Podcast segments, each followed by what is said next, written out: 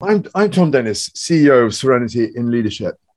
Um, we help businesses overcome challenges and uh, achieve successful, lasting outcomes whilst always putting their people at the heart of the business. Today, I'd like to welcome Francis Gugen.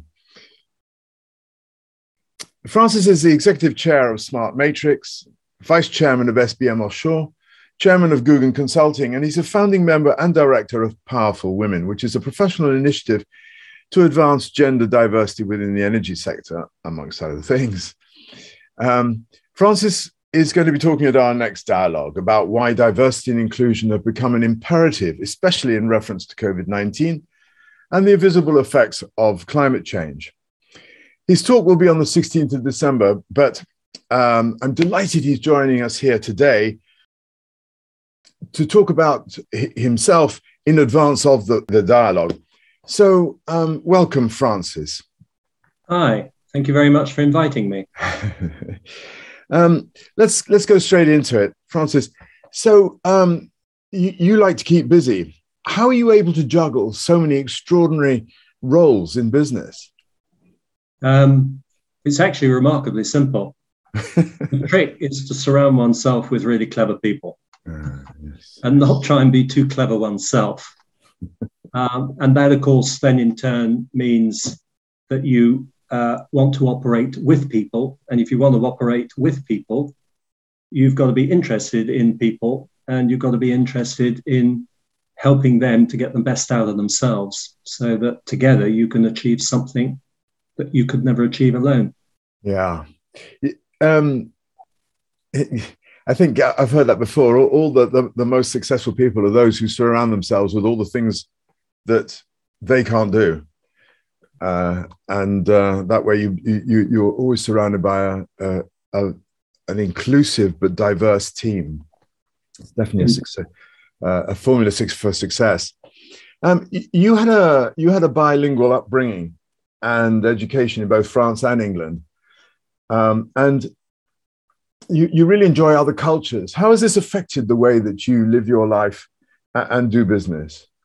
Completely. And uh, actually, it was trilingual in effect because I was doing uh, German as well. Um, the way that it really affects things, and actually, it affects you both physically as well as then the way you live your life. So, the physicality is there's actually been research work done that shows that the wiring in your brain mm-hmm. tends to be a little different if you've started with more than one language very early in life. You have more pathways. And that in turn leads to what I think is the most important thing for working with people, which is being non judgmental, just listening mm-hmm. and trying to examine what somebody says when they've said it, as opposed to just marry it against the map that you've already got in your head yeah. and then 90% of the time rejecting it. And we're in a world in which all the interesting things are happening with different ways of seeing the same thing or putting together different uh, disciplines to actually solve a problem. And that demands being non judgmental. So it's affected absolutely everything that I do. I'm very jealous. I had a French mother, but we never spoke French at home. I had to learn it at school, but also on holiday in France. So, um, yeah, I, I, think it sets one up, oneself up, and uh, in in a very successful way, really. You've said before that you don't um, tend to follow the crowd. Do you think that's part of your success?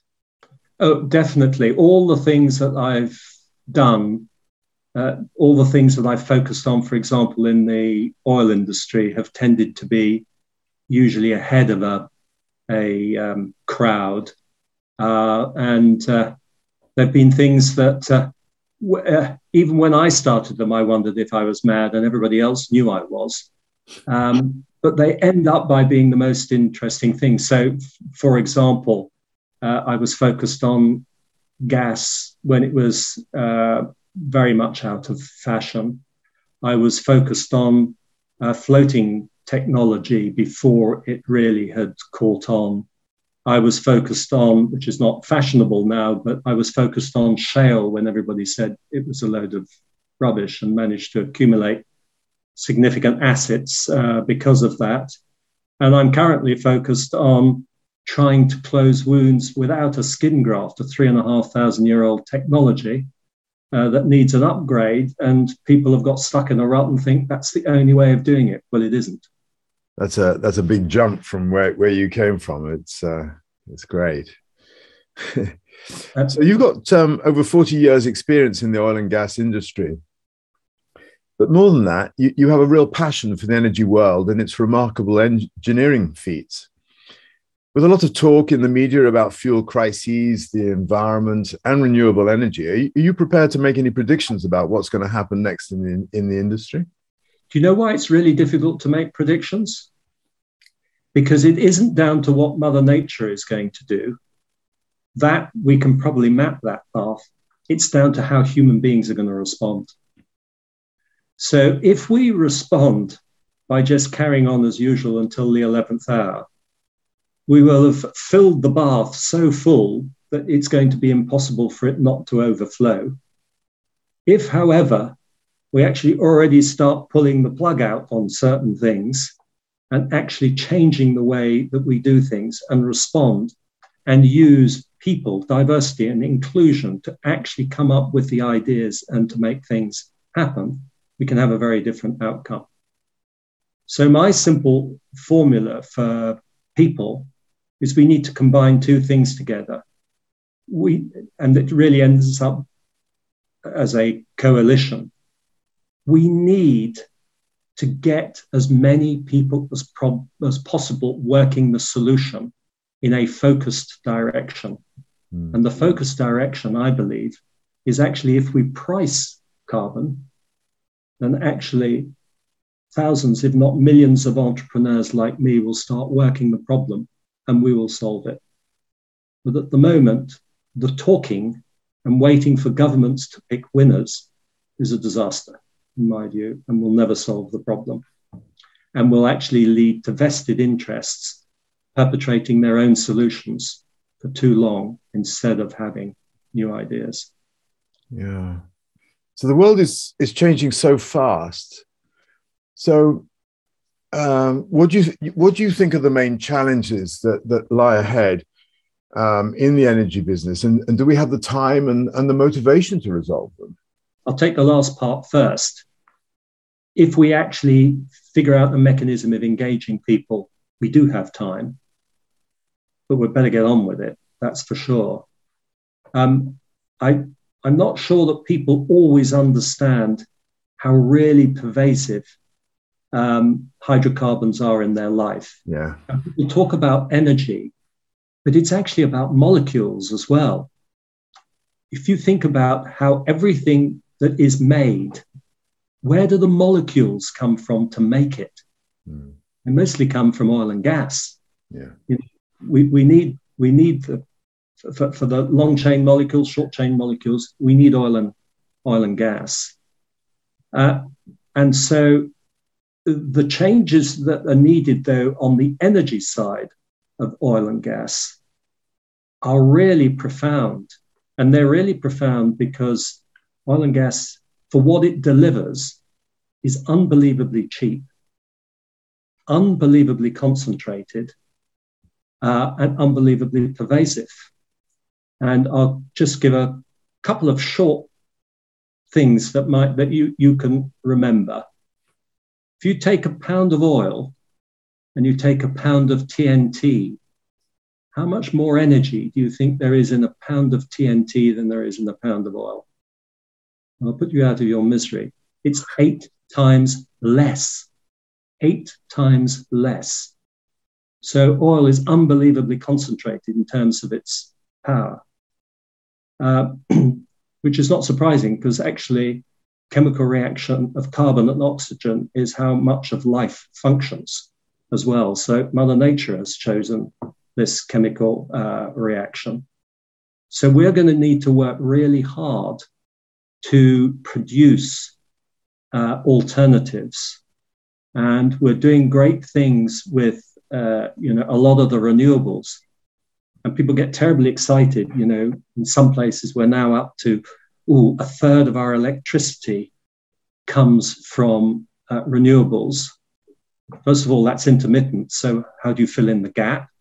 And do you double up on everything? Because that becomes pretty expensive.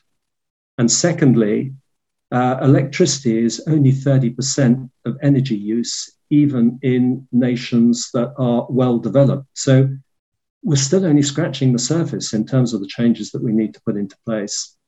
So, is that all very negative? No. I come back to if we harness people, we will solve the problem.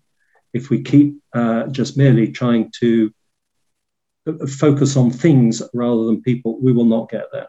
I was biting my lip yesterday and I, I, I got a, a, a lip salve out and I was just looking at it and I was thinking, what are the component parts of this?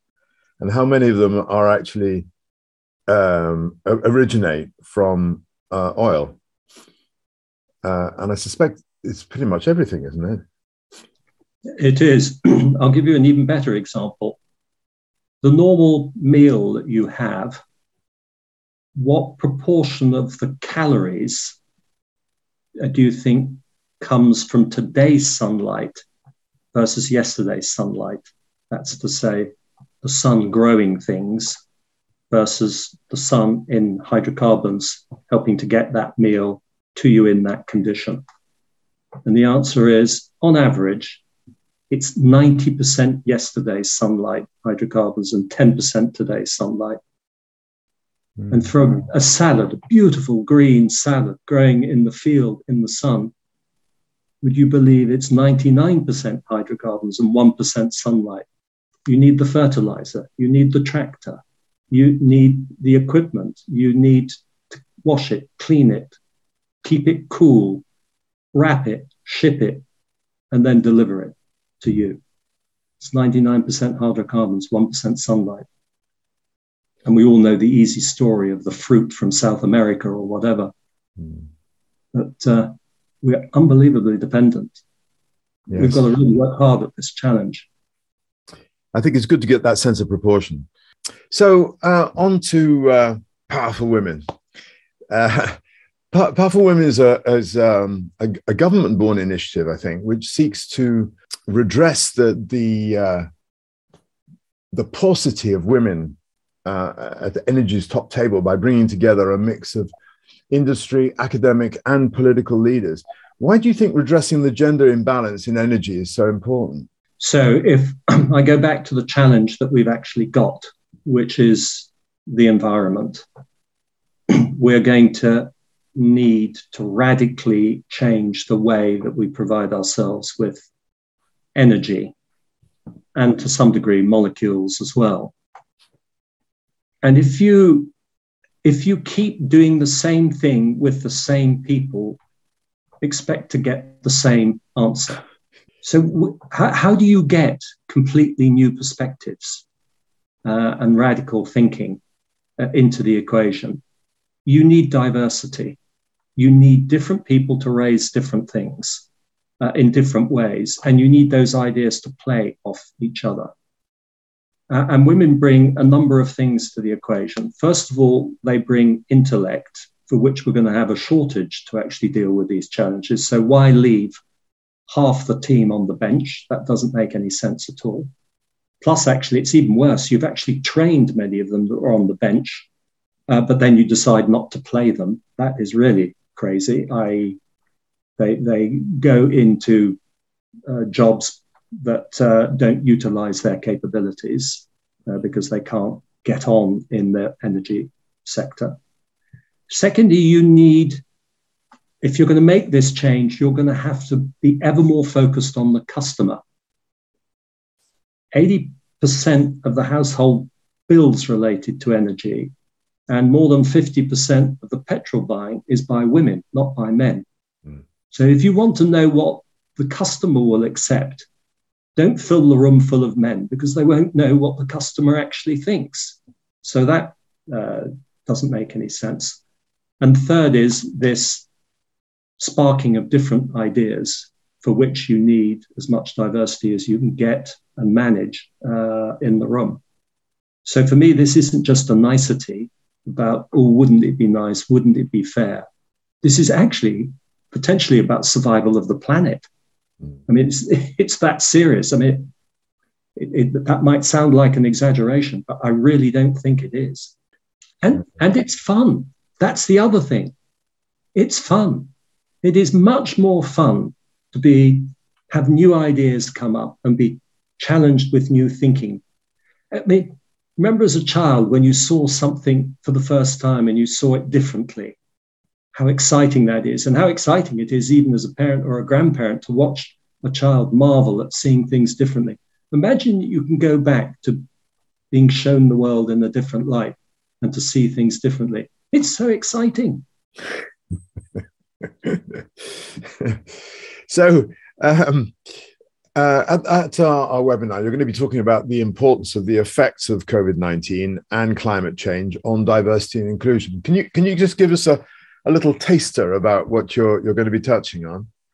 Yeah, I, I want to talk about um, how something that we've lost in most of our lifetimes, Mother Nature, is back in charge. And the moment Mother Nature is back in charge, she is so powerful you ignore her at her peril. And if you think that if she waggles her finger, you do not need to jump, you're in trouble. So I'm going to talk about the jumping that we need to do to deal with the new Mother Nature. In one of my thoughts for the day uh, recently, I, I, put a clip up um, which was um, Clover Hogan, who's a 22 year old um, climate activist speaking at COP26. Uh, and there's something about uh, perhaps it's just her, but I think there's a, there's a lot of the youth of the world who who who can speak with such clarity and, in a sense, simplicity, and just calling out for for change, which is so fundamental that we need, uh, and yet sort of. I, don't want to say as you get older, but most of the people who are in power are so fixed in their paradigms, fixed in their mindsets, that they they they kind of sort of have this attitude of sort of pat you on the head and say, "There, there, it's all right." You know, don't worry, we'll, we'll, we'll, we're doing what we need to do. But you don't really understand the realities of what is happening. And, and you know, her message is no. We've got to really look at how organizations are, are con, con, uh, configured and what their purpose is and um, really challenge, really challenge. So, um, in all the conversations you and I have had, I've always been excited by your your mindset and uh, your approach. So, I'm really looking forward to the the, the dialogue with you, um, and you know, very d- delighted that you're going to join us. So, it's on the 16th of December. Um, it'll be at four o'clock GMT UK um, time, and uh, hopefully, some of uh, our colleagues in the US will will join us. I'm certainly going to be encouraging them to, to do that. Um, is there anything that uh, else that w- people should know about you, or you know how to get in touch with you, or to how to find out more about you um, in, in, advance of that? Uh, probably rather, well, you can get hold of me at my email address. That's probably the easiest thing, which is from. It's really simple. It's francis at gugen.co.uk. I wasn't imaginative enough to invent uh, an email address, so I just used uh, me. And because my name is sufficiently unusual, uh, that kind of worked. So, yeah, that's the easiest way to get a hold of me. But uh, you might find it interesting to hear the talk first, because that will then perhaps contextualize the, uh, the questions you might wish to to ask or the exchange you might like to have. Mm. And um, um, I would say I'm always very open to that because um, I, I, I, often say I, I do all my learning and thinking with my mouth. I do it by talking with other people, not by sitting in a darkened room. I'm not clever enough to sit in a darkened room. So um, I, I, love to interchange with people and uh, to get to see the world differently. So I'm really looking to meet meet you all. Great. Francis, thank you very, very much indeed. Thank you.